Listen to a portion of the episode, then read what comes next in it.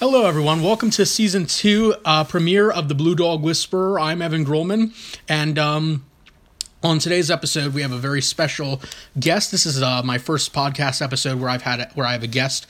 Uh, his name is John Hensel, and John is also a blue dog uh, from uh, your. Where are you from, John? Uh, Washington State, up in northwestern Washington.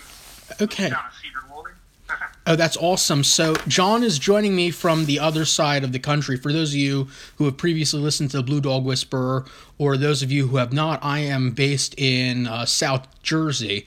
So, John is a good 3,000 miles from me, but we're, we are here together on this first, uh, this special podcast episode. Uh, thank you so much for joining me, John. yeah, you're welcome, Evan. It's great to be here.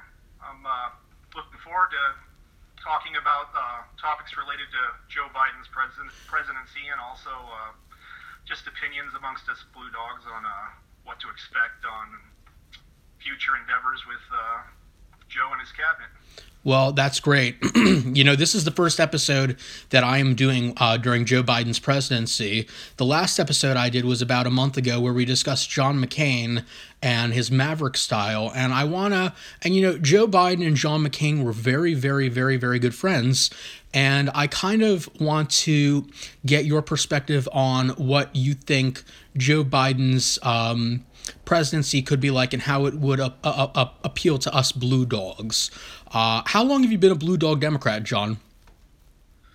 Um, well, I, it's something that's uh, gradually happened over time. I guess um, back when I was in high school or even my early adulthood, I would have been more of a traditional liberal or maybe uh, what somebody would consider themselves to be typically a left wing establishment Democrat, but I was more on the end, end of being a. Uh, I guess not really a progressive, but just a true uh, middle of the road, maybe slightly left uh, Democrat.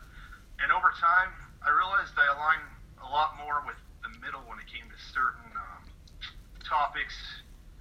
And uh, it seems like over time, the left has, you know, the liberal left has drifted a little further left, and progressive has, uh, pro- the progressive movement has taken up momentum. So I find that uh, it, it's not really that I have drifted further right, but the left has drifted further left, and I just kind of uh, have cemented some slightly more conservative views Right. Well, that's very interesting because I, I saw an article, maybe it was done a couple years ago, uh, right after the Democrats took back the United States House of Representatives during the Trump presidency, uh, right after they were sworn in 2019. I saw a great headline, and you might have read it too, John. I don't know if you did. It's called "These Are Not Your Father's Blue Dogs," something along that line. Um, Yeah. This is this was a very di- last Congress. Unfortunately, we we have since lost a lot of blue dogs in conservative areas uh, in the 2020 election, and I think we're going to talk about that a little bit. But this generation of blue dogs is a much more diverse group than some of the previous blue dogs. I mean, the Blue Dog Coalition was founded during the Bill Clinton years, and now we uh, we're four or five presidents later, and uh, we're still we're still thriving to some degree. I would say.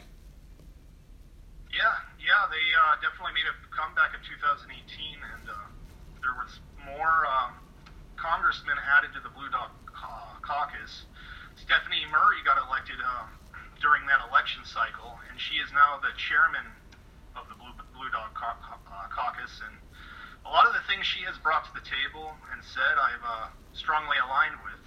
I mean, she uh, just goes after brass tacks issues like uh, things that support the you know the working class and uh, ways to be able to cut spending on the federal budget and um, taking a combination of both the good from the left and the right, like you know, still addressing um, social rights ex- issues for people that uh, are struggling against uh, growing diversity in this. You know, you know, people that uh, are left behind, basically. You know, they still Right. address those people, but at the same time, they still uh, uphold some conservative traditional values of America and uh, you know patriotism and all that. So I Mhm. like the idea that Stephanie Murphy and many other Blue Dogs have brought to the table. Well, Stephanie Murphy has done a very a very nice job, I would say. Um, she uh, was has been criticized by both the both the extremes on the far left and the far right because uh, she is uh, as I would, as I think many would agree, she's a maverick. She's not afraid to uh, piss off any extreme uh, that she feels is doing something wrong. I know that she was. Uh, I was watching an interview on Fox News uh, that I was sent yesterday, actually, by one of my Republican friends. Um, and the Fox News host was upset that Stephanie Murphy suggested that people, because since the last episode uh, we had an attempted coup, at the uh, the United States Capitol building, and Stephanie Murphy has actually suggested that we um, that the people who broke the laws, I believe, uh, during that uh, coup attempt, not be allowed to serve in the United States military. And that seems to make some sense to me because, you know, you got all this classified information and uh, the idea of letting people in have access to that information who uh, just attempted to change the direction of our nation. I mean, I, I kind of get where it's coming from, but what's even more disturbing is the fact that you had some people who actually served in the military who were at this coup. It's very sad. It's very, uh, it's very un-American. Um, I mean, uh, if you believe in a free country and uh, having, you know, a trilateral government like we have, a congressional you know, related to Senate and also judiciary, three branches, mm-hmm. and you believe in the, the power of voting, everything they did kind of goes against all of that. Right. They wanted to overturn a fairly held election, and they used violence and force. And I don't know how they didn't see the error in their actions, you know, unless they were just blindly led by a president that uh, probably would prefer to be called dictator. Right. And they lost the ideals of what this country was founded on from the very beginning, in my opinion. Mm-hmm. Well, you bring up an excellent point because uh, we are talking about Joe Biden's presidency and what we what us Blue Dogs want to see, and I think that one of the things that we want to see is something that we get a lot of uh, crap from progressives about. We want to return to normal, but when you and I say normal, we're not talking about going back to the Obama years or going back to the way things were. Because let's be honest, progressives are right when they say that normal uh, in terms of how the Obama years worked out didn't work out for a lot of people. I think Obama did a very good job as president. I think he was a decent president, but still, some people were left behind. Not saying it's entirely his fault. But when we when we say we want to go back to normal, what does that mean to you as a blue dog? Because it doesn't mean what progressives say that we we, we think it means. Um, well, normal is an ever changing uh, ideal or mm-hmm. uh, subject. I mean, as we go into the future, nothing's going to stay exactly the same. you know, things today aren't the same as they were in the 1950s, and it's just not going to be that way. So there's certain things and change that we can embrace and, and accept. But then again, there's some people that want to move the goalpost of what changes so far to meet a totally different narrative or form of government. And we got to watch out for people that take extremist ideologies at the same time. Mm-hmm. Uh, I mean, you can see everything that's transpired transpired this last summer and realize that uh, you know extremism has uh, run rampant, but it's not just on the far right. Some of it's on the far left, but there is definitely extremism on the far right. I think uh, you know we need to be able to uh, you know em- embrace some things that are traditional, like uh, just the way that our government has ran that's based on the Constitution, upholding those cons- constitutional rights and keeping government operating the same with the trilateral powers that are in government is important. So when it comes to that, I'm very traditional when it comes to our rights and the Bill of Rights and the Constitution. But there's certain things that we can't ignore that's changing. Um, just like the, you know, climate and this the climate change uh, issue that's happening in this country. Uh, I think it's really important that Joe Biden's addressing that and that we're getting back into the Paris Climate Accords because uh, we have to face the facts. You know, the world, according to scientists, has already warmed two degrees Celsius since the early 20th century. Mm-hmm.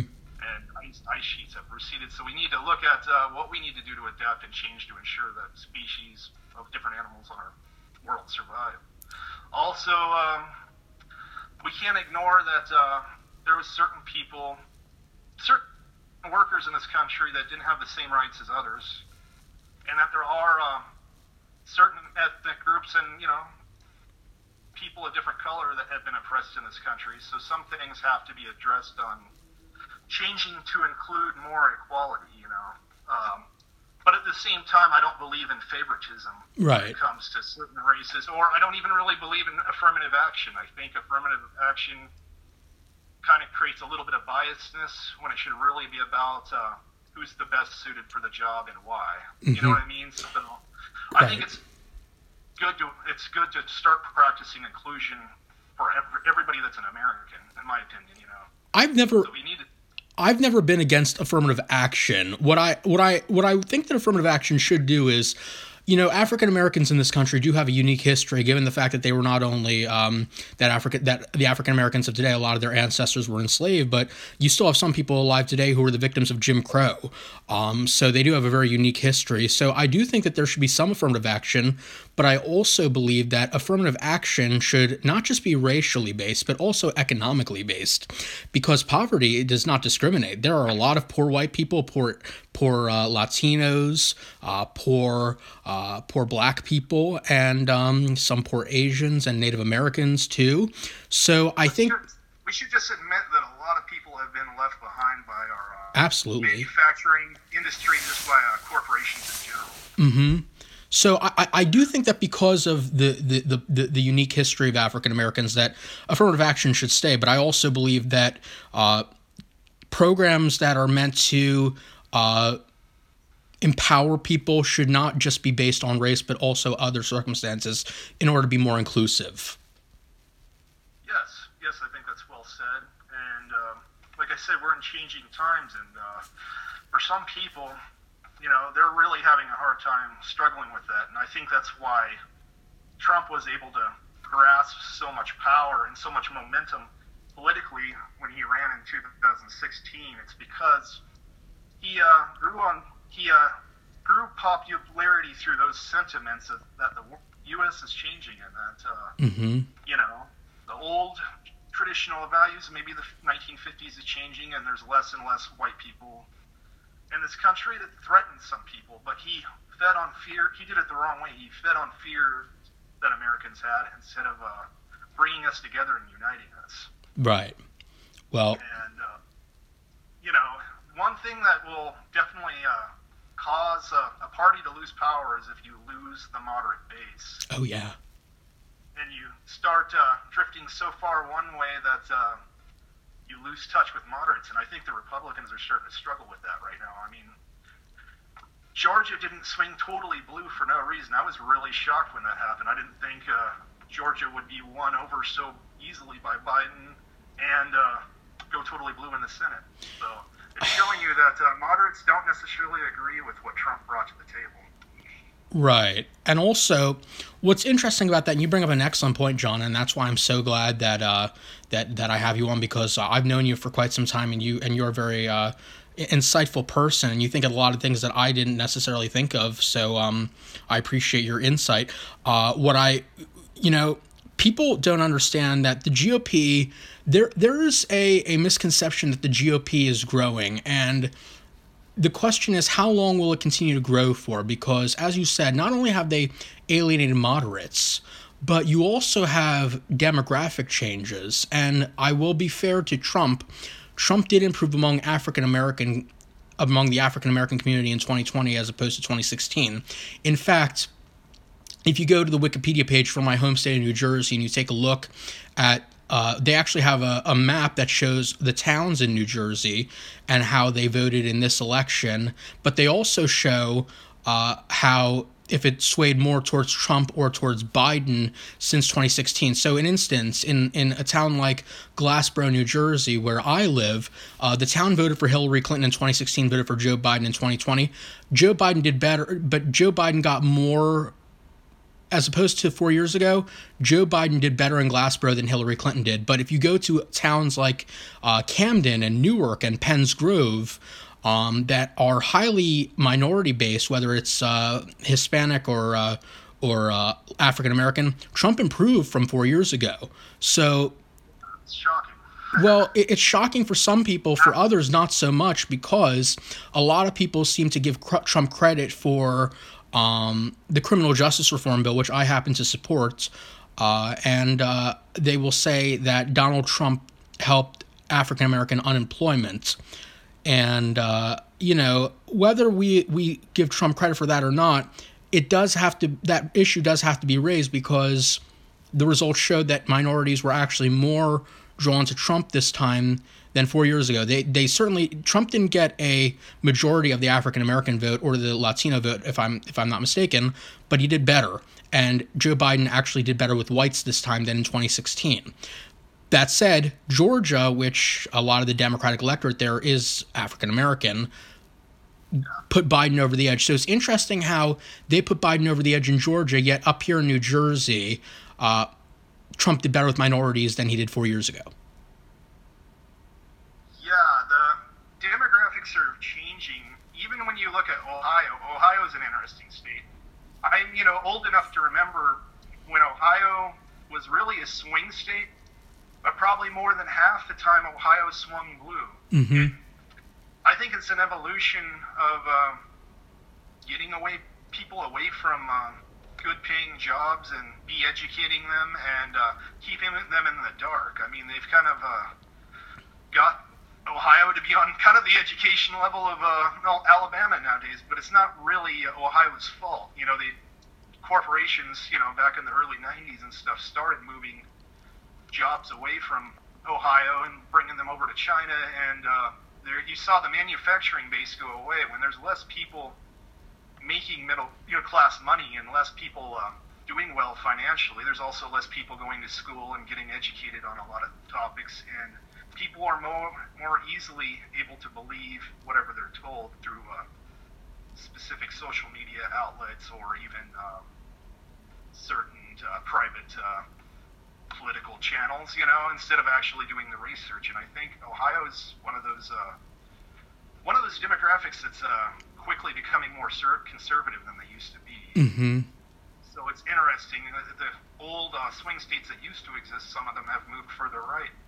In other areas that used to be further right because of uh, demographic changes and uh, maybe just a difference in uh, what's the word I'm looking for. Um, um, livelihoods, you know, different demographics and where the jobs move. All that makes a difference sometimes on uh, how political outlets, out, you know, political views change. Mm-hmm.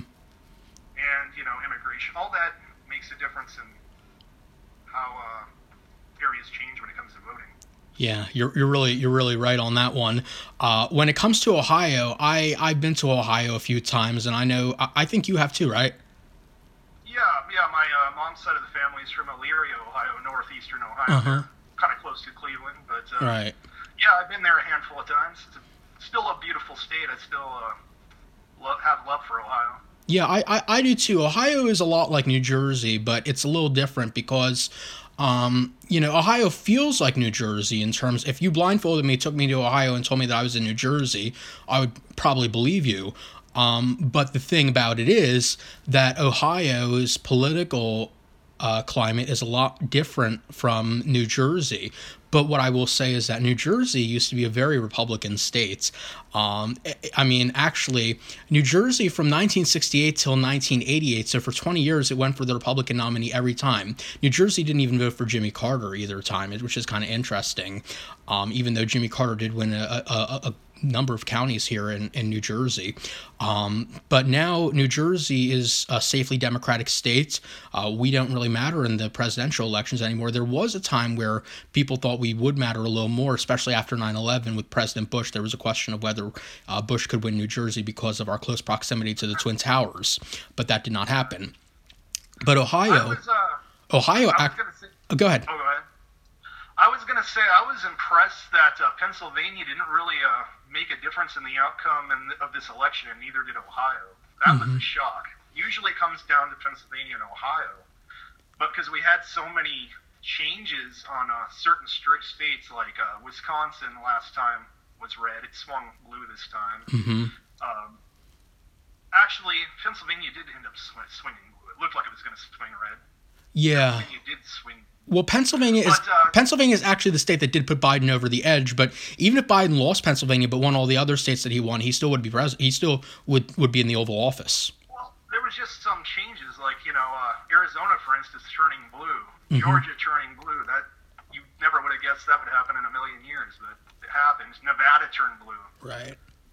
Well, So, I, I, I'm not I'm not too surprised about Arizona only because, um, you know, it has been a traditionally Republican state. You know, a lot of military families out there, if I'm not mistaken.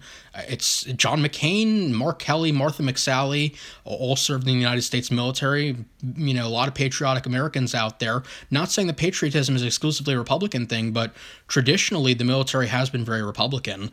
Um, except except during World War II when uh, you know a lot of Democrats served during World War II.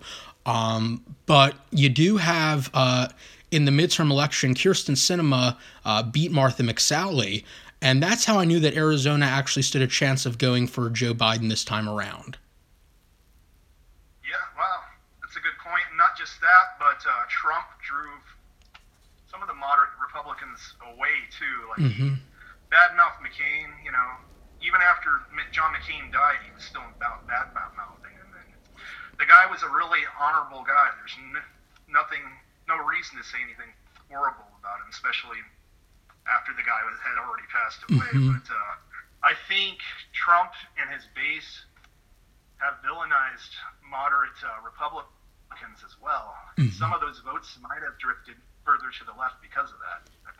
Right. And uh, Arizona Republicans are very interesting. I mean, I've seen interviews. I'm not going to generalize anything, but I've seen interviews with Arizona Republicans, and they're not exactly not all of them, but a lot of them are not Trumpies whatsoever. They they are McCain Republicans. They are people who will cross the aisle. I think Arizona has a long history of being a maverick state because even Barry Goldwater had his moments, actually, if I'm not mistaken. Uh, even though he was a very, very, very far right uh, at the time uh, that he ran for president and he barely got any electoral votes, he still, um, you know, he still did. Uh, I think he showed some cur- courage during uh, the Nixon, uh, the Nixon scandal, if I'm not mistaken. But I think that you are absolutely right about Arizona and um, and and McCain and actually the Arizona GOP just um, just censured Cindy McCain, the, the, the widow of John McCain, and uh, they censure Jeff Flake, the former senator, and even their sitting two-term governor Doug Ducey. I think uh, vicious attacks like this on their own base is just uh, it's dividing them, and it's uh, you don't want to be a divided party when you're going into the next election, you know, or even this election we saw the outcome. So Well, it works for us Democrats. have to make up their mind. What do they stand for? What are their ideals? Because uh, Have you ever yeah, heard of Have you ever heard of a uh, you know leadership cannot stand. Have you ever heard of a governor being a sitting governor being censured by their own party? I've never heard of that. Not during my lifetime, anyway. It's crazy, and the, and and I and I think it's because I don't know if you saw this on the news, but apparently Doug Ducey was tallying the votes or certifying the votes, and Donald Trump called him. And what's interesting is that Doug Ducey said that he has had assigned, uh, I think, "Hail to the Chief" as his Donald Trump ringtone, and that is and only Donald Trump, just so we know, the president would be calling, and that exact ringtone uh, uh, occurred or rang just as he was certifying the results, and he silenced his phone and put it away. And if that's the reason why the Arizona GOP is censuring Doug Ducey, I think that's sad because he, I think, I think Doug Ducey played by the rules and that's it. And if I'm not mistaken, Ducey might have even endorsed Trump. Yeah, yeah. Pretty much, uh, you know, Trump has thrown a lot of his own allies underneath the bus. And even the Proud Boys, it's funny, even the Proud Boys, which are kind of a radical extremist group, after a lot of them went to jail, or at least they were, you know, put on blast by the media, and uh, they were they were saying after this was all said and done, and Trump leaves office, they said Trump left us behind, like you know, he didn't protect us or give us, you know, it's like, what did you expect, you know? he fired most of the people that were in the White House during the time in office and replaced them like pretty much most of them at least once over. Mhm. And uh, how did you think he wasn't going to throw you under the bus? You know? He probably would have fired Mike Pence if he could have. yeah, yeah, I wouldn't be surprised. Yeah, Mike Pence uh, was the voice of reason and wouldn't let Donald Trump just run, you know, just run wild with his, uh, you know, unstable takes. but uh, I think we were originally we were talking about uh, what to expect from the Biden presidency. Well, yes, and, and and part of that is the fact that we have listed so many problems. You know, it's you know it's not the job of the president to fix the Republican Party or fix the Democratic Party, but at the same time, I think you and I would both agree that the, one of the reasons we're in this mess is because people have given given into extremism on both sides. So we do have to unify the country. And how do you think Joe Biden will be able to do that as two people who voted for him and supported him? Well, I think Joe Biden really wants to bring unity back to this country Mhm. and just get this country back to work, fight the coronavirus, give us affordable, easy to ass- access health care. All these things can bring the country together because um, really Americans are angry. They're angry for a lot of different reasons, not all the same reasons, but uh, America Americans have been kind of left behind and abused by the industry. You know, we've been over overcharged for health care, and uh, some people even just denied, uh, you know, assistance in the hospital when they're on death's door. Mm. We've uh, had a shrinking middle class within the last couple of decades, and uh, less and less jobs that are benefited, less and less jobs that are unionized. We've uh, we've kind of uh, haven't done the American working class justice, and you're seeing extremism because people are acting out in that Mhm. about that, and they're acting out about it in different ways. The far left has, you know, resulted towards uh, moving closer to communism, or at least uh, becoming like, you know, into strict socialism. And the far right has gone more towards uh, authoritarian, uh, dic- almost dictatorship type uh, behavior. So you're just seeing people acting out, and they're doing towards people that want to tell them what they want to hear to make things better. But sometimes they go for a source that isn't the best for them. Almost like how when you're hungry and you don't know how to deal with the lack of food, or uh, you know, basically you're you're uh, malnourished. Sometimes you'll just go for fast food because it's there. Doesn't mean it's the best for you.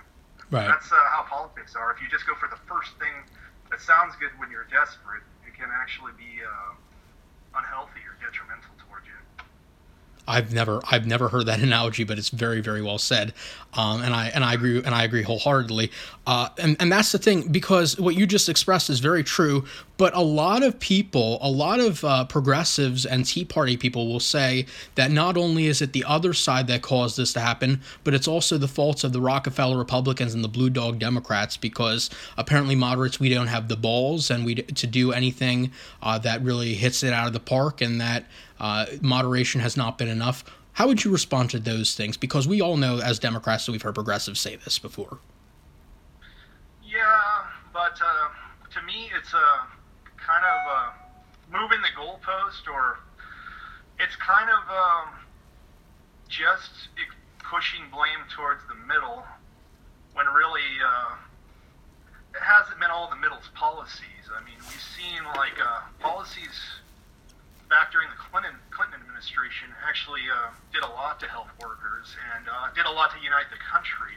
And we had one of the best thriving economies we had since probably JFK, you know, during the Clinton years. So we were starting to move in the right direction then, but uh, you know, we started getting knee-jerk reactions from the right when uh, Clinton was in office. They were trying more and more to oppose a lot of these things that strengthen labor union, straight, strengthen just the overall, uh, you know, working force in this country, and they started moving back to uh, giving privatization and uh, you know private companies more and more power over the worker again as we got towards the Bush years. So Mm-hmm.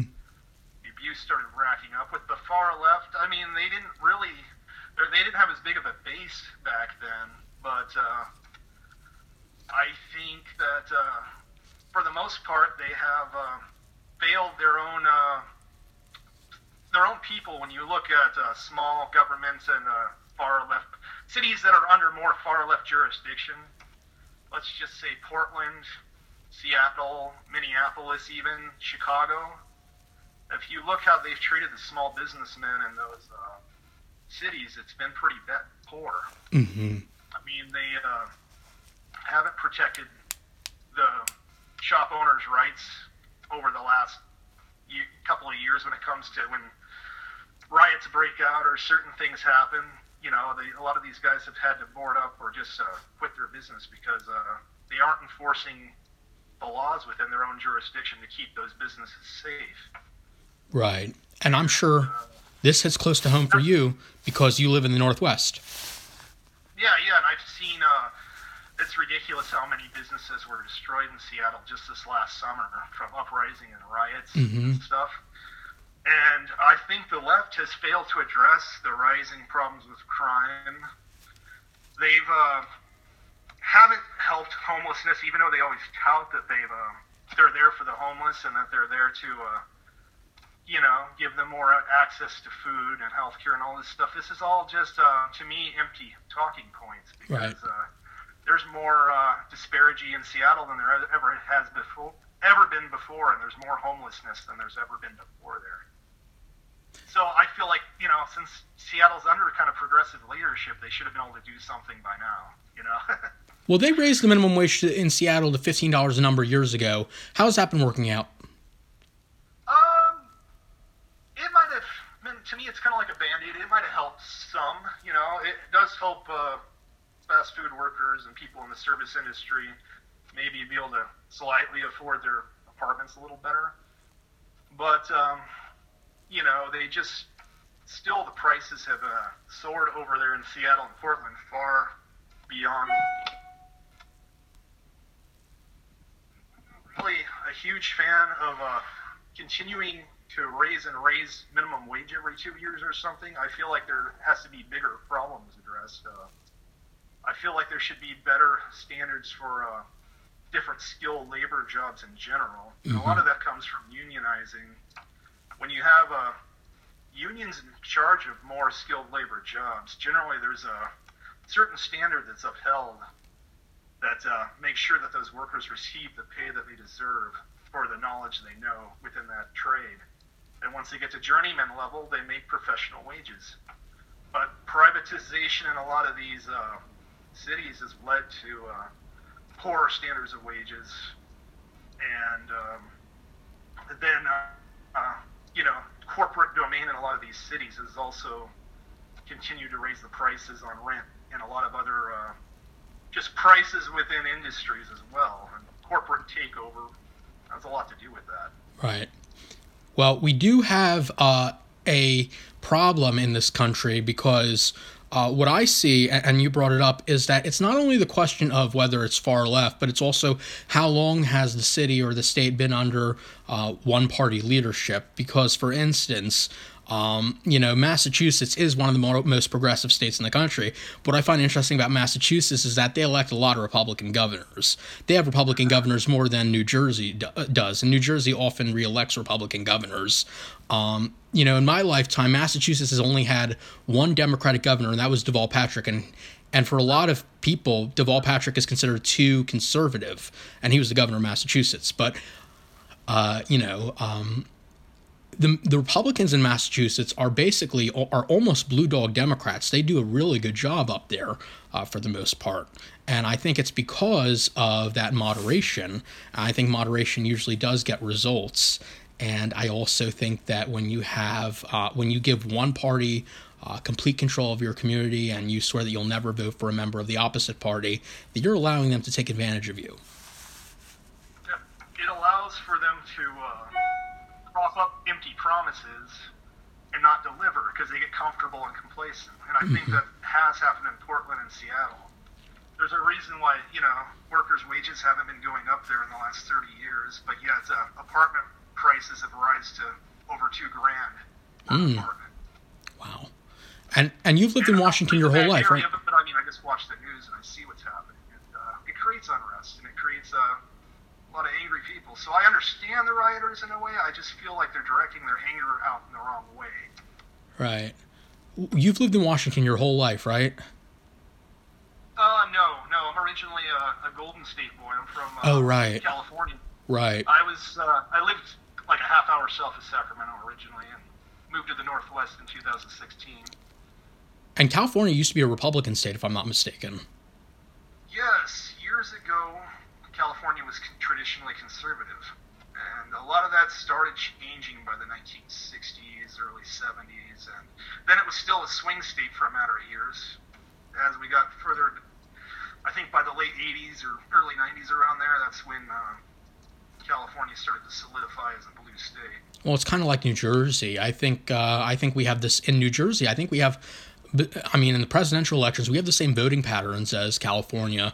Uh, New Jersey from uh, 1968, I mean, California from 1968 to 1990, uh, 1988 voted for Republican presidents every time, if I'm not mistaken. And then Bill Clinton uh, won California and won New Jersey. But I would say that we have more, although I don't know, I've never been to California, but I would say that we have a lot more conservatives in New Jersey than a higher percentage of conservatives in New Jersey than California. But then again, I could be wrong.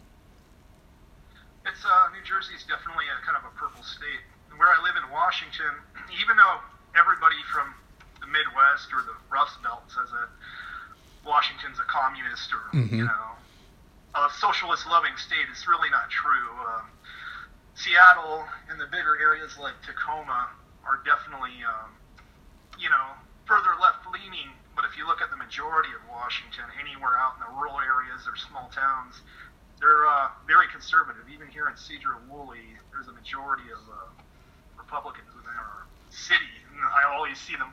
This uh, election cycle, I saw them post a whole bunch of Culp signs and a whole bunch of Trump signs in my neighborhood. And uh, so, yeah, like traditionally Washington also is a purple state. I think there's uh, good things in having purple states because uh, it allows both uh, sides' voices to be heard and uh, it kind of makes things well rounded. Uh, oh, I can't hear you, John. You got to speak up.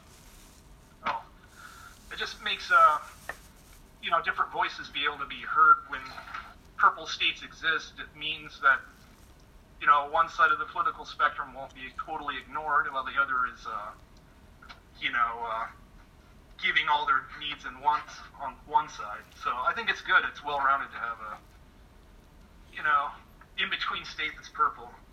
When was the last time Washington State had a Republican governor? Do you know by any chance? Uh, I looked this up, but it's been a little while. I mm-hmm. think uh, the last time was uh, either 84 or yeah, it was a while ago. It was like either early or mid '80s, sometime sometime around there. Wow.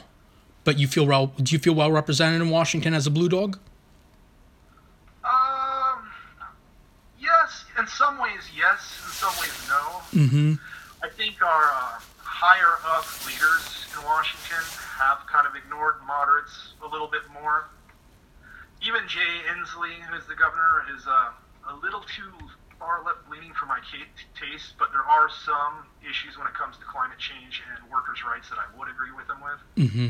But when you look at the smaller municipalities, when you look at like areas like in Skagit County here, Mount Vernon, even Bellingham, I mean, they are. Uh, some some people would consider them progressive, but really, because they have so much influence from the outer part of their counties being red, I would say they're fairly moderate in a lot of their uh, policies. So the mm-hmm. smaller towns out here in Washington tend to be pretty moderate cities, in my opinion. Mm-hmm.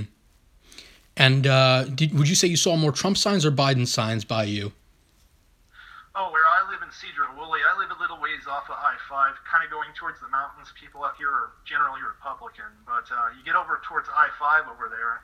Seems like anything along the I-5 corridor is usually blue. You go to Mount Vernon, and Burlington, which is like five miles west of me, and there's a lot of Biden signs and a lot of, uh, you know, Biden Kamala Kamala Harris signs. So uh, hmm. yeah, you just move five miles further west, and it's majority Democrat. Right.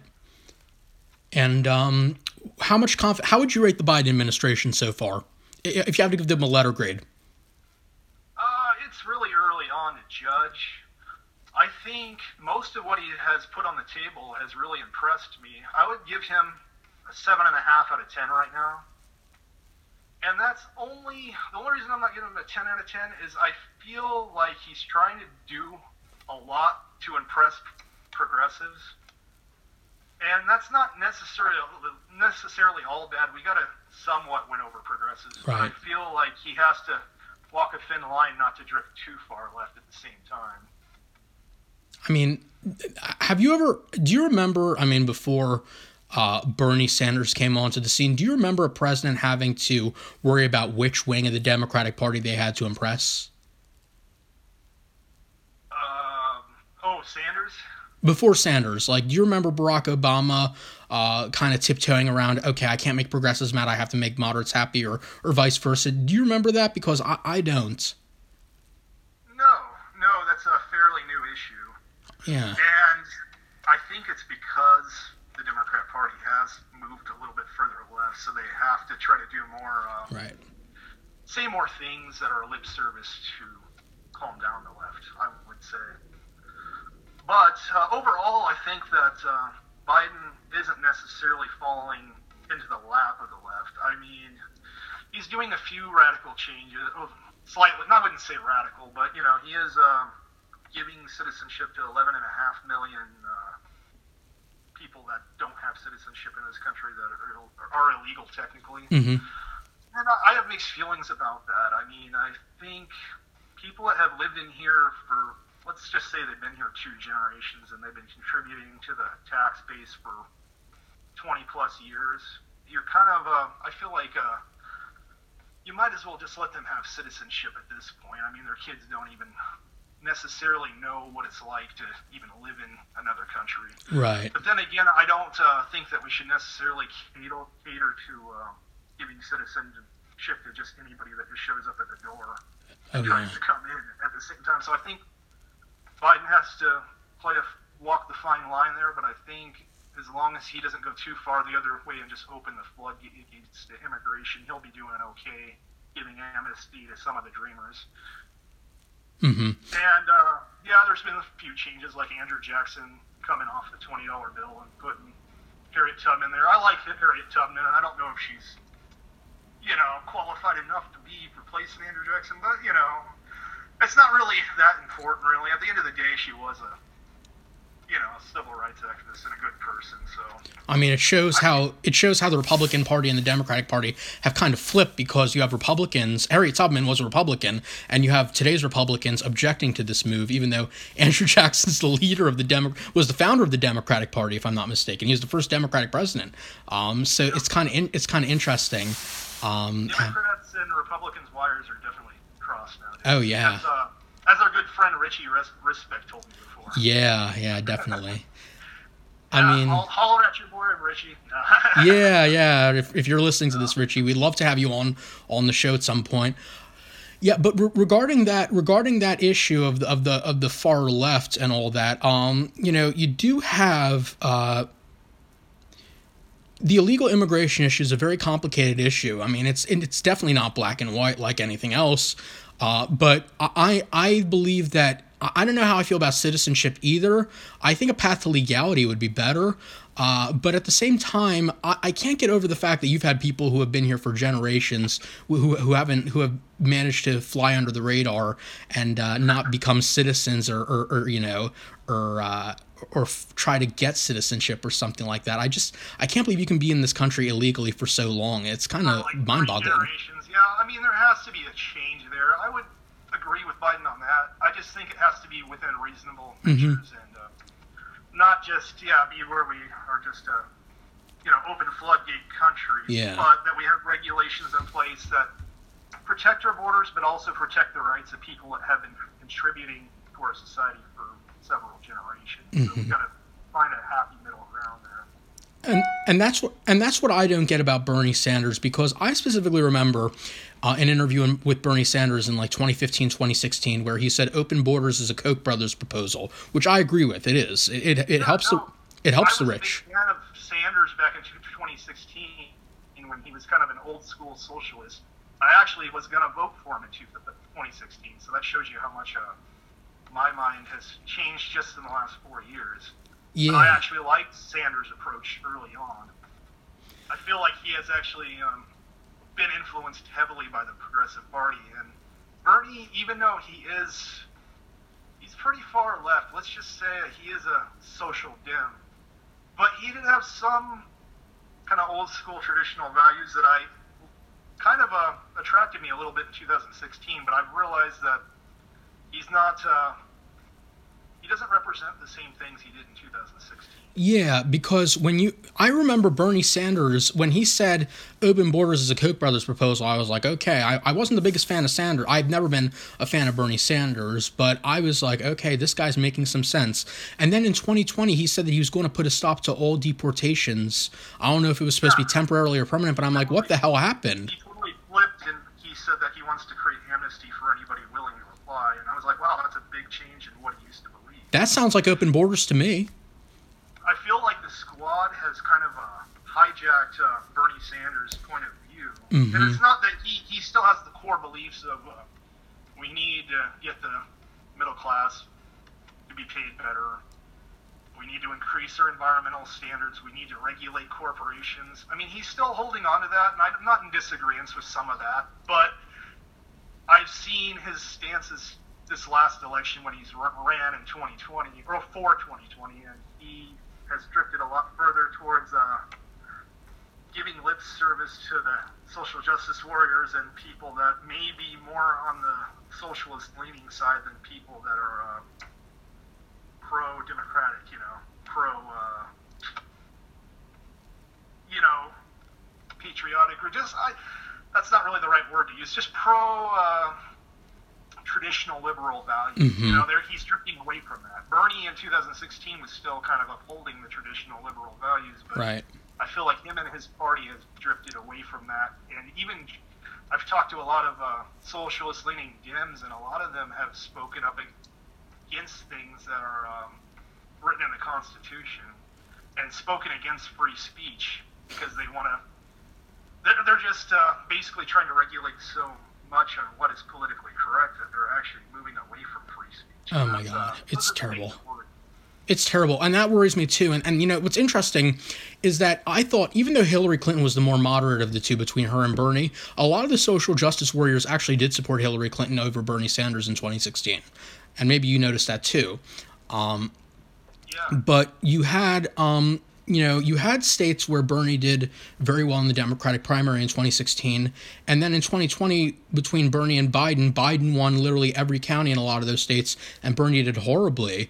And then you had california which voted for hillary clinton in 2016 primary and then it really went heavily into bernie's favor. So it's almost as if he took on the social justice justice warrior candidate title.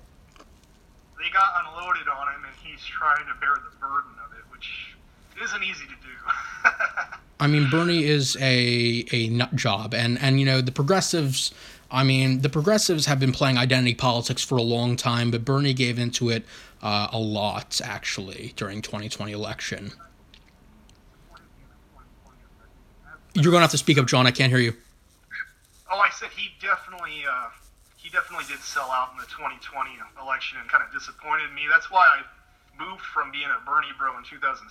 I mean, by 2017, 2018, I already kind of assumed the title Blue Dog. I remember my dad mentioning the term back in like the early 2000s. That was a long time ago when I was in high school. Mm, I said, "What do you believe politically, Dad?" And he said, "Well, I'm really a middle of the road guy, and I think there needs to be common sense where we're, we meet each other in the middle. We work mostly for the helping the working class, but that we meet each other in the middle." And he says, "I kind of consider myself an old blue dog, my dad." nice. I was like, "Wow, that's." I, I kind of was just like shocked by the term, like, "Oh, that's different." That's a cool sounding term, I thought, but I was still kind of a traditional liberal back then. But yeah, by 2000, after um, the whole Hillary Trump debacle or an election, I feel like it was the worst election that was held in probably, I don't know, John, I can't hear you. I think your microphone's off or something like that. Yeah, yeah. I would, I would say I, would say that the Hillary Trump election is uh, was probably one of the worst elections we had in years. I don't Yeah. know. since uh, Reagan ran against. Who did Reagan run against in '84? Uh, Mondale. Yeah, yeah, since since the Reagan Mondale election. well, it wasn't exactly a landslide like that election, but. Yeah, but uh, yeah, I think feel like that was just a, it was just an all-out uh, bad pick on both uh, political parties. Mm-hmm. And a lot of people were just scared of Hillary, and it was because she was giving lip service to social justice warriors, and he kind of just seemed like a big establishment Dem, which I could see a lot of people in the Midwest and uh, a lot of people that are just the working poor kind of had a knee-jerk reaction against that. Right. I think Hillary had all the. I mean, Hillary at a core, at her core, I believe is a moderate, but she didn't campaign as one. I feel like she took all the. I mean, Hillary is is such a I mean, I, I I'm not a Hillary Clinton fan, but she is a really good worker.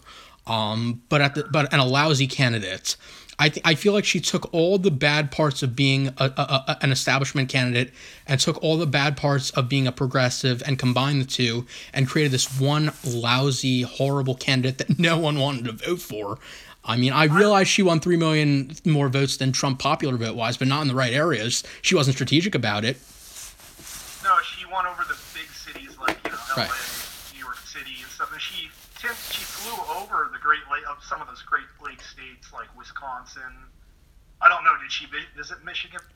Yeah, she visited. She, she visited Michigan the night. I think the night before or or election day, but it didn't make enough of a difference because she lost, and she hadn't visited Wisconsin since April of 2016.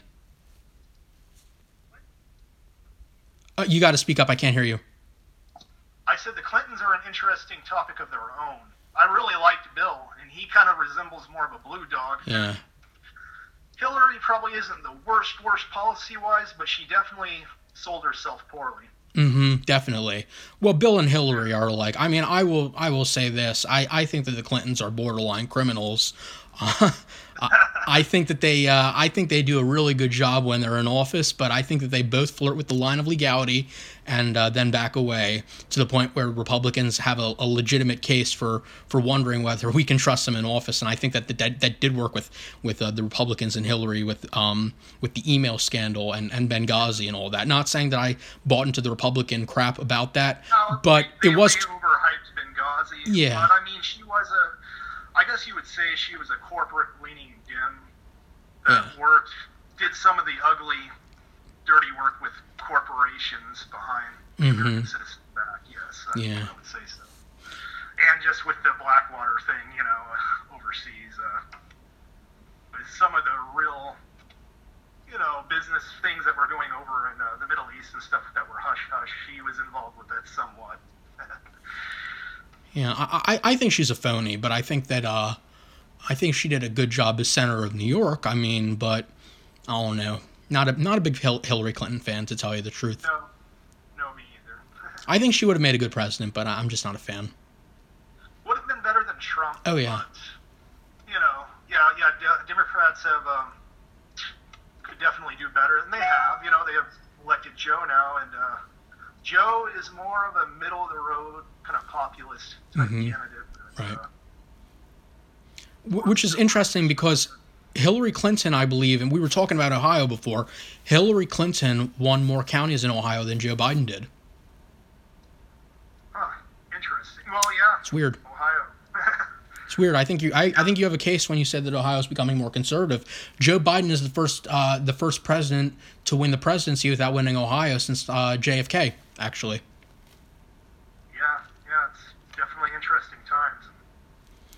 And uh, my my last question regarding the blue dog uh, the blue dog thing, and then I'll, I'll let you have some uh, some time to uh, I guess uh, say whatever else you want to say. Uh, as far as healthcare, what would you like, like to see Joe Biden do?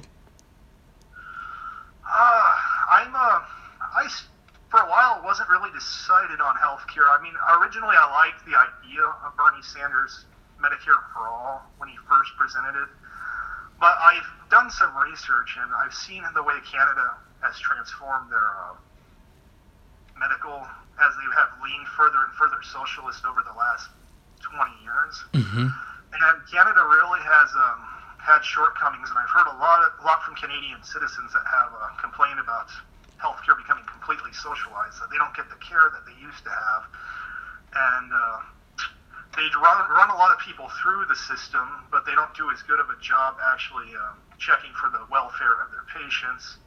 And they a lot of times uh, neglect their patients and uh, don't even uh, find the correct uh, diagnosis for them. Mm. They just rush them through like cattle. So I have changed my view from being for Medicare for all to uh, being on board with Joe Biden about uh, strengthening the ACA and single payer, uh, the single payer system.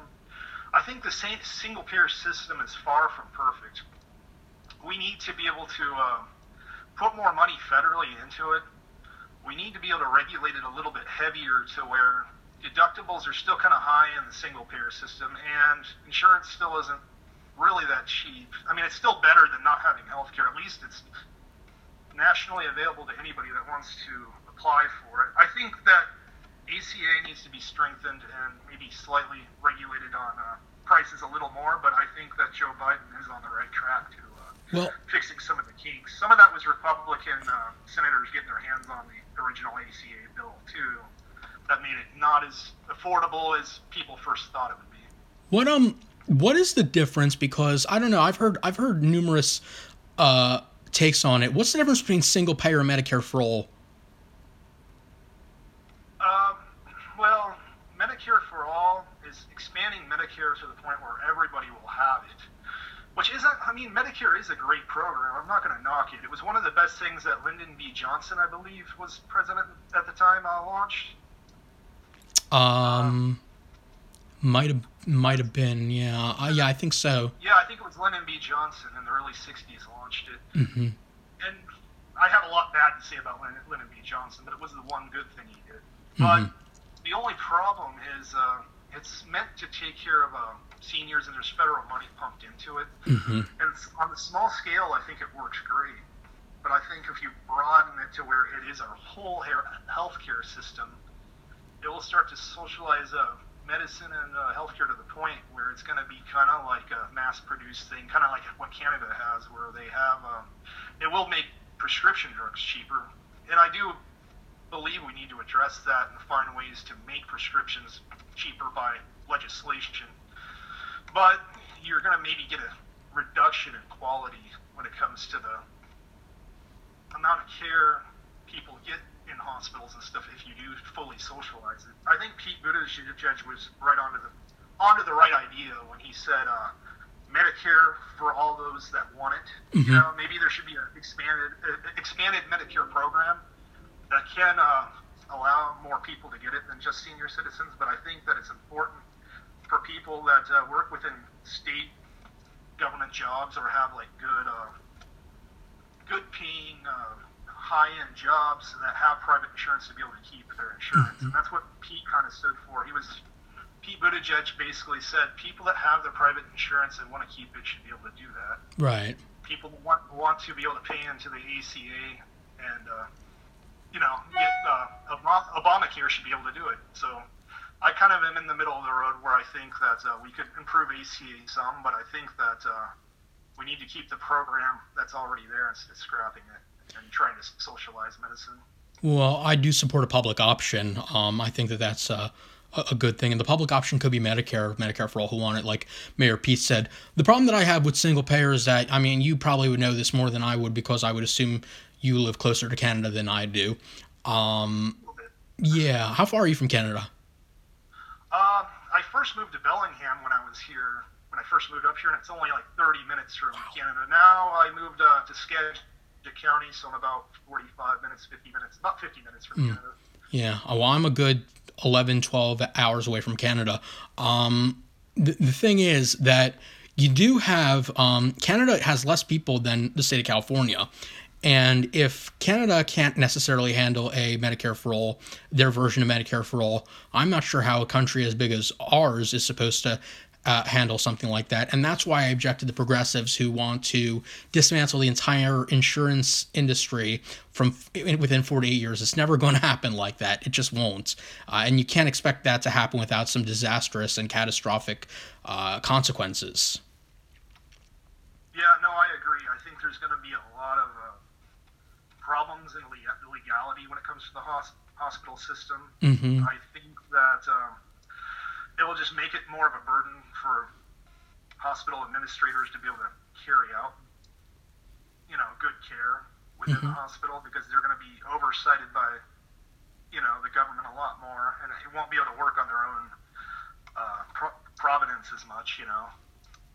Mhm. So I think there is some good things about having some privatization within our healthcare, but Right. there just needs to be price ceilings on uh, insurance and on you know prescriptions, and uh, that's something we definitely need to address. But Mhm. I think oh, Biden is on the right track on that. Right, definitely.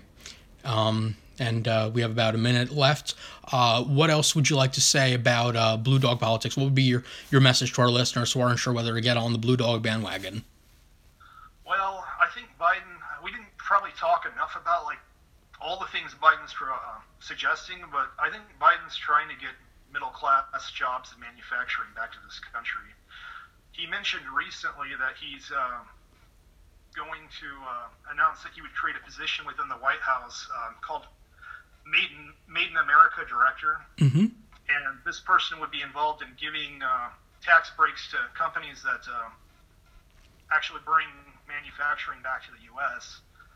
And uh, he would also create a uh, inter- uh, internet bulletin posting all the companies that aren't complying with bringing you know manufacturing back to the U.S. or uh, you know creating production in the U.S. So it would kind of be like a little halt shame for those companies that still want to operate over in China to try to um, dodge, you know, the paying their workers adequate wages. So Biden's uh, a Made in America initiative that should be uh, passed in legislation soon, and I think we might see uh, a nice increase in middle class jobs. And uh, he's also increasing uh, the amount of uh, federal projects going on nationally with the clean energy sector, updating the grid, creating more solar panel projects, and installing more electric charging car. I mean, electric car charging stations nationally. All these things are all uh, things that are going to create middle class jobs that will actually help uh, stimulate the economy, just kind of how uh, FDR did during the 30s when uh, a lot of Americans were out of work. Now we have a coronavirus. It might not be the same severity of uh, unemployment, but it is an epidemic of uh, middle class job loss happening right now as we speak. So I think all these federal projects and ideas that Biden has brought to the table will bring a lot of middle class jobs back to this country and will win over a lot of uh, Americans that aren't sure which way they want to lean politically. Mm-hmm. That's my take. And uh, you think Biden? Uh, you think uh, you think those are things that uh, appeal to Blue Dogs?